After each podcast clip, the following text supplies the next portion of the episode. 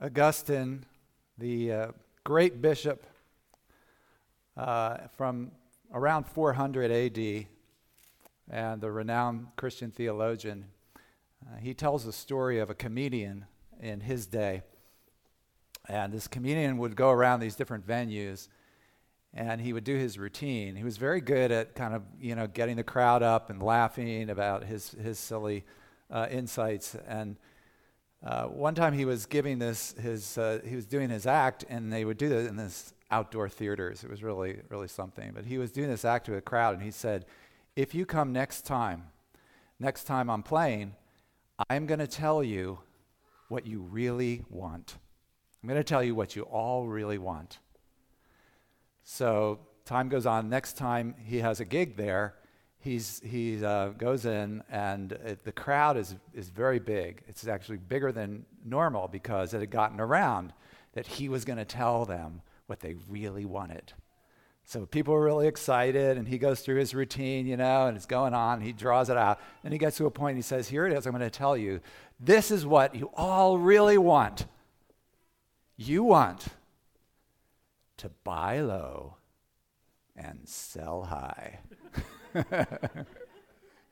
you want to buy low and sell high.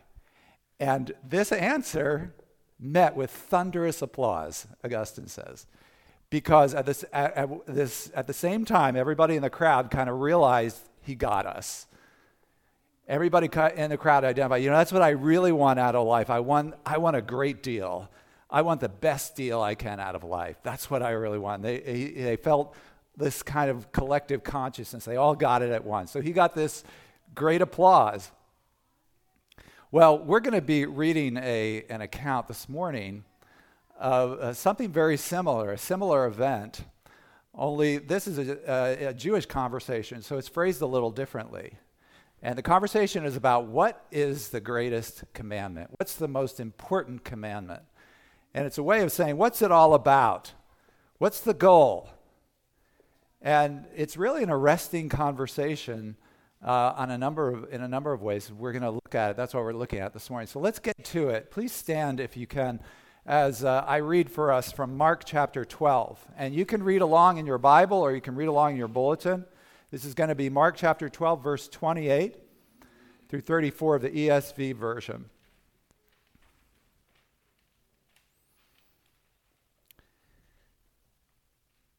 And one of the scribes came up and heard them disputing with one another, and seeing that he, that's Jesus, answered them well, asked him, Which commandment is the most important of all? Jesus answered, The most important is, Hear, O Israel, the Lord our God, the Lord is one. And you shall love the Lord your God with all your heart, and with all your soul, and with all your mind, and with all your strength. The second is this you shall love your neighbor as yourself. There is no other commandment greater than these. And the scribe said to him, You are right, teacher.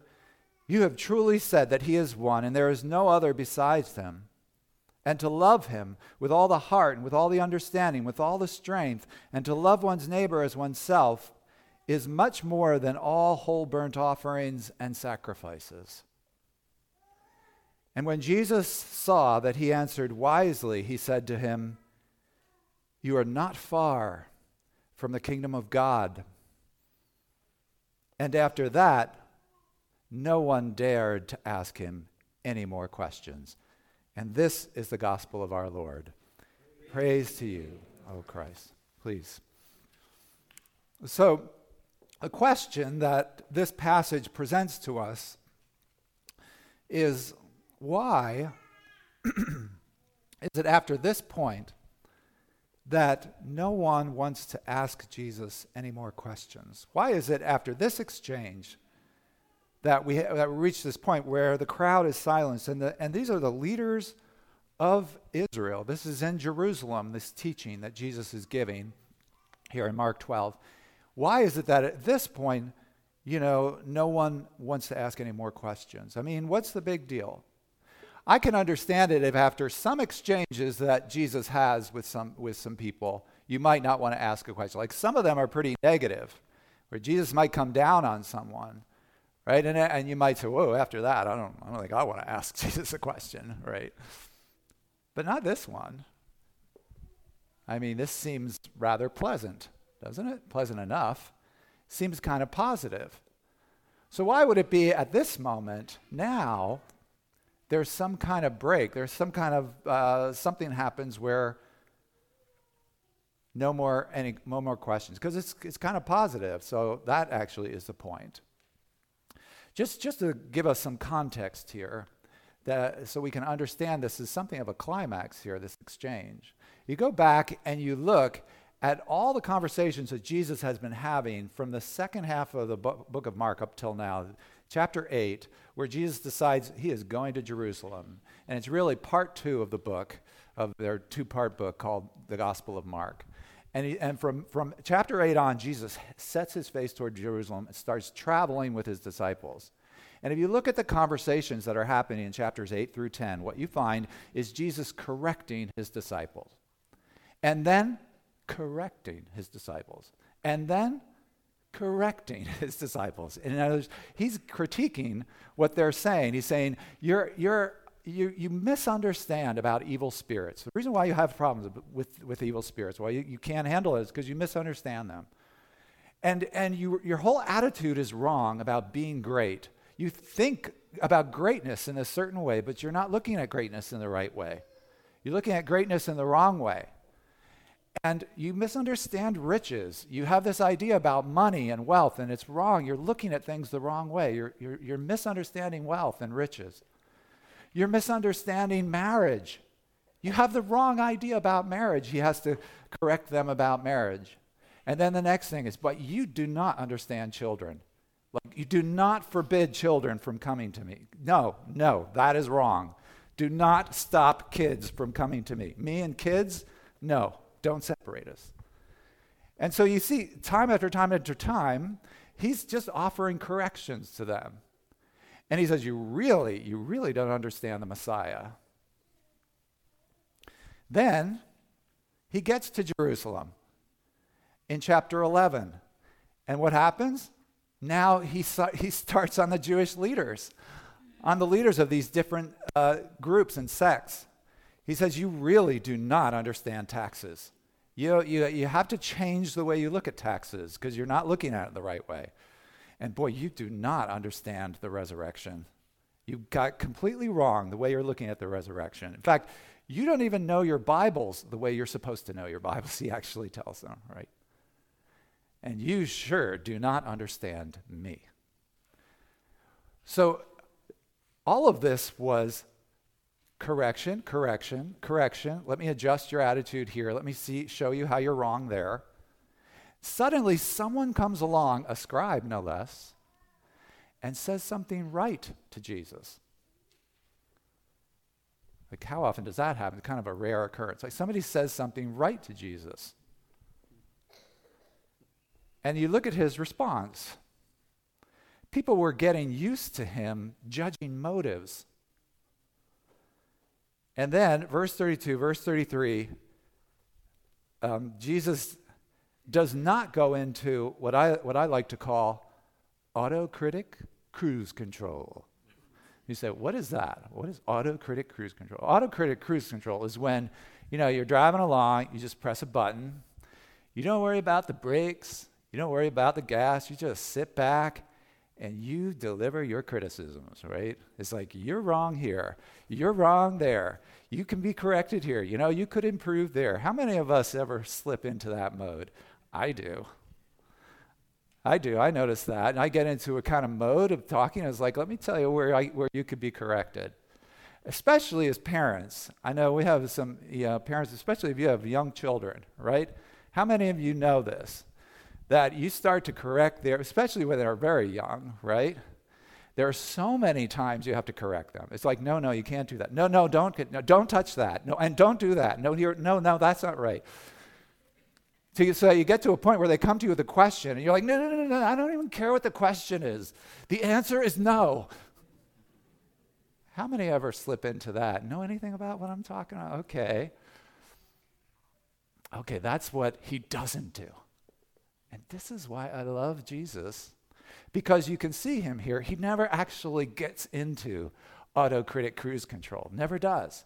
You can see the way he interacts with this man as with others. He's still listening to what the person's saying, he's still being sensitive to what the person needs. Right? He could have found, if you look at verse 33, he could have found fault with what this scribe said to him, couldn't he? I mean, I could find fault when he said it. I'm sure Jesus could.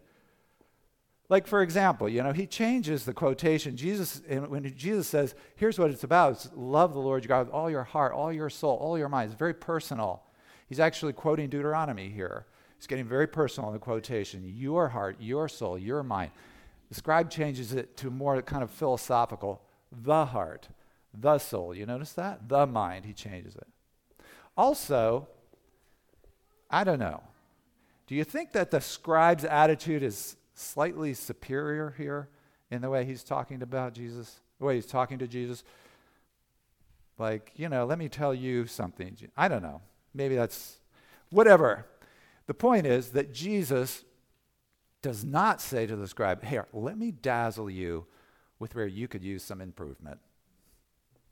Doesn't do that, does he? Instead, he says, You're not far. You are not far from the kingdom. Right? You see, he, had, he, he understood, he was still all about what was needed rather than what he could give. Jesus is still being more concerned about what the person in front of him needed more than what he could give. That's what makes a big difference between Jesus and me. And so he says to the guy, You're not far. You've got that. He, he, he looked at him. He thought, You've got something there. You've got that. You've got it. Pursue that. Go after it. You're not far. And this is especially noteworthy because, as I said, this is a scribe. And you want to know what Jesus thinks about scribes?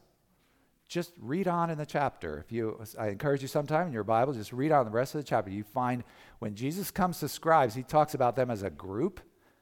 Man, he is scathing. He is brutal. If I was a scribe, you know, and this, and this was my guild, to hear what Jesus says about scribes as a group, he is, he is very hard on them. But not this guy. Okay? He would not dare bruise this reed he would not dare quench this wick. Instead, he, he approved what was excellent in what the scribe was saying. What is it? What was it that, that arrested Jesus here? What was it that silenced him, made him change gears the way he did? Now, it's good to ask that because the answer to that question is the same as as the answer to the first question I asked what silenced the crowd? They're actually the same answer. What silenced Jesus is the same thing that silenced the crowds. Because look, it was after this exchange that no one dares ask him any more questions, right? No one dares. So, what is it? What is it that caused the leaders, the very leaders of the nation of Israel, to lose their stomach for any more questions? What was it? Well, the scribe's question which is the commandment that's first of all? Is sort of like getting at what that comedian was getting at, right? What's the heart of it all? Jesus, what's it really all about? What's the goal? And this is Jesus' answer, if I can summarize. This is it, he says. Here it is. Here's what's the heart of it all God is someone to be in love with.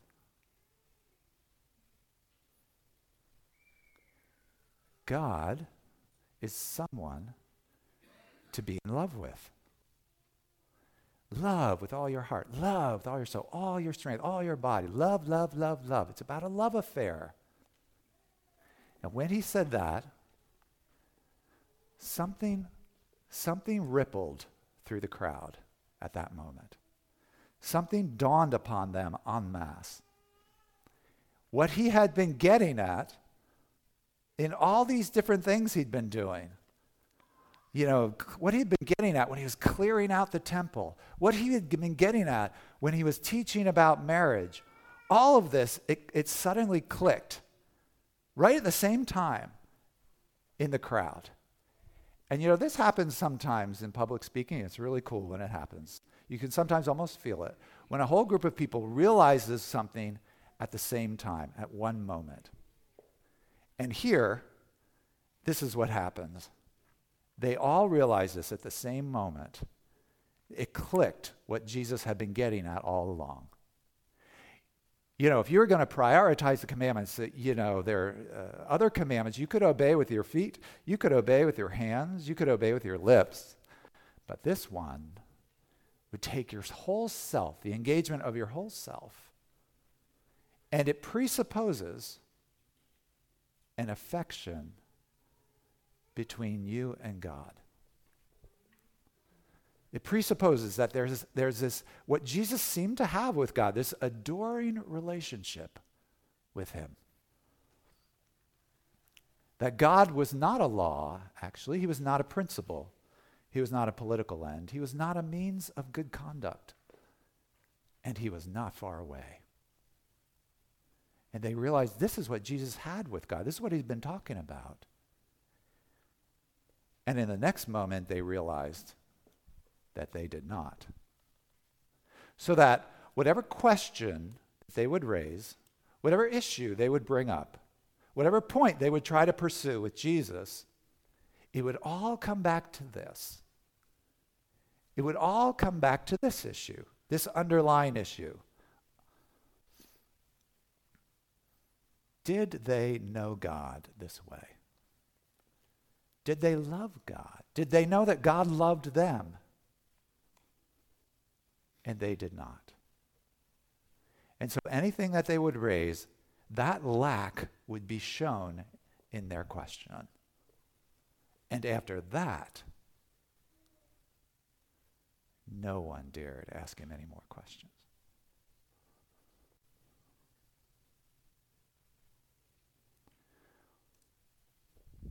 So, very simply today, beloved, we should let this same realizations settle on us. On all of us. Because we have different issues in our lives, like work and, and with issues with family, issues with relationships. And we have, are, are we, are we able to realize, which I think this passage is asking us to realize, is that it all really is about our relationship with the Lord. It's the issue that underlies all these other issues. So, if you're here today, and let's say you're here today and you don't really know what you believe, or you, you, you know, you're interested, you've been talking about Christianity, you come here, you've been thinking about it, maybe you're visiting with somebody. This, quest, this passage is asking you the question Have you ever thought of God as someone to have a love with? Have you ever thought that was what God was about? Someone to, that there was a love affair with? You ever thought of God that way? Because some people, some people, maybe even here today, if you really saw things as they were, you'd see that you hate God. You hate God. Now, I know that sounds kind of offensive to say, because you would, you, you would say to that, you know, what are you, crazy? You know, I, don't, I have nothing against God. I mean, I may not be kind of loony like some of the rest of you. Like, I don't come here like sing songs and, you know, get up regularly on Sunday morning. I'm, I'm like not wacko, you know. But I have nothing against God. Look, let me tell you something. When I was, uh, when my kids were young, okay, and I was kind of came home from uh, work, you know, they were always kind of climbing all over me and, you know, got on my lap. And it's kind of like, you know, those cartoons where you, you're in the cartoon and you see what the character sees in the cartoon. So, you know, like a wolf looks at a sheep and he sees a steak, right? And you see it and you see what the wolf sees a steak, right? Where a robber looks at a bank, a bank building, and he sees bags of money, right? And you're looking at it, you see the bags of money, that's all you see, right? Well, I'm convinced that when, I, when my kids were young, you know, they looked at me, they didn't see me, they saw a kind of candy mountain, right? And so they're always climbing. It was always like, get me, daddy, let me be on your lap and let me climb. And you, it was always like I was some kind of summit, you know, that's the way I felt. But let me, let me tell you, imagine I came home from work one day. Imagine I come home from work one day and my son Thaddeus, he sees me come home into the room and he goes into the other room. And so I follow him into the other room. And when I get into the other room, he goes to the other side of that room. I, and I would say to him, Thaddeus, what's the matter? What's wrong? And then imagine he turns and says to me, I have nothing against you. What? I have nothing against you. You know what that would mean, friends? That would mean there's something wrong. that would mean there's something abnormal going on. Right? It would, maybe we need some kind of family counseling or something. So, for you to say to God, I have nothing against you, but you don't desire fellowship with him, like you don't want to know him, you don't want to be close to him, there's something wrong in that relationship. There's something abnormal.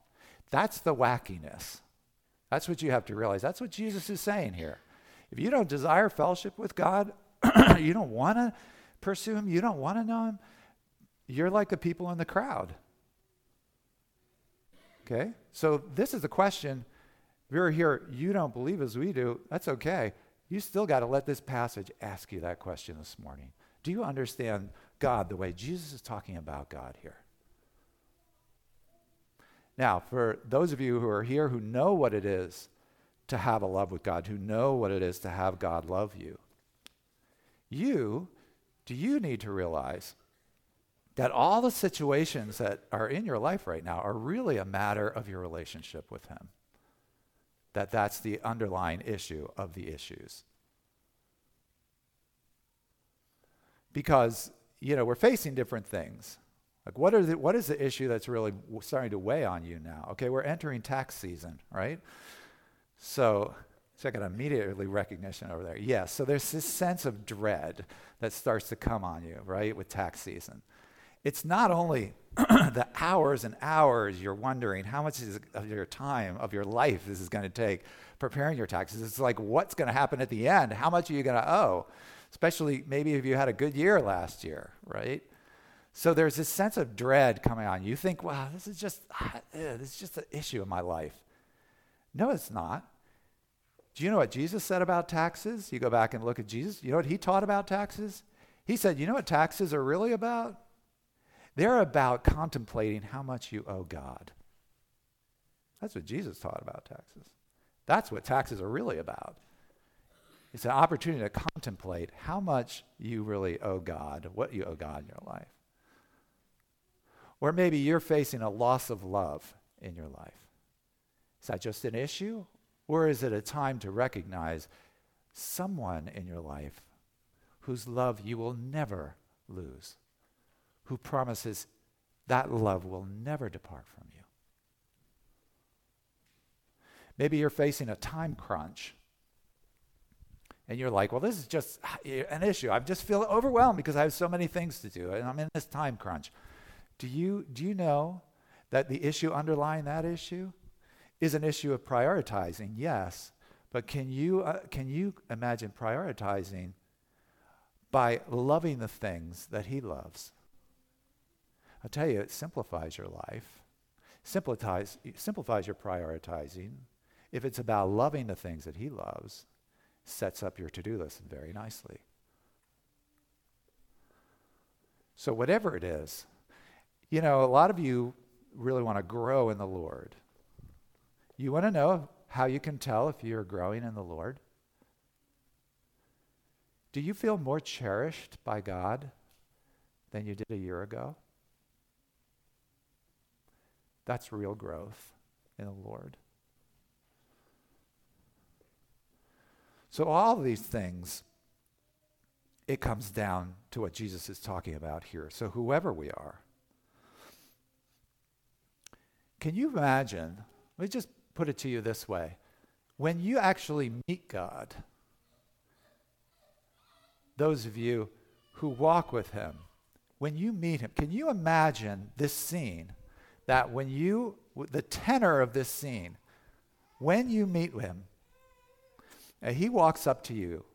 It's going to be like God walking up to you and saying, Look, I've made this video I've been making this video for a long time, and he hands you this DVD, and it has marker writing on it, and it says, The funniest moments of your life. And he hands this to you. He says, I've been, for a long time, I've been making this montage of the moments in your life that made me laugh the loudest. Do you want to watch it with me? Can you imagine that meeting with God? Is that the way you imagine God Okay. Well, how do we get there? How do we get that? Because whether this is something you've never had or something that you have but you want to you need to renew it, you feel like you need to renew it. How do you do that? Because um, I, I don't want to conclude here without bringing us to the point of what we're going to do next. And whether that's true of you, whether you've never had it, you want to have it, or you, you have had it and you need to renew it, the answer is the same, and it's found in verse 33. Because when the scribe comes and answers Jesus and gives his answer, he says, Yes, Jesus, I see what you're saying. This is true. And this is worth far more than sacrifices and whole burnt offerings. You see that in verse 33.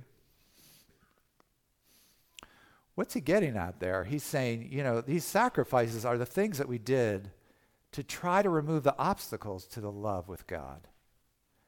We can't have a love with God unless we take care of these things of sin in, in, our, in our world, both sin inside of us and sin against us. These are things that need to be addressed. And he says, you know, these, we did these sacrifices, but it's very wise. He says they weren't nothing. They weren't nothing, these sacrifices, but they were getting at something beyond themselves. And what they were getting at was this that what we do cannot make that love with God.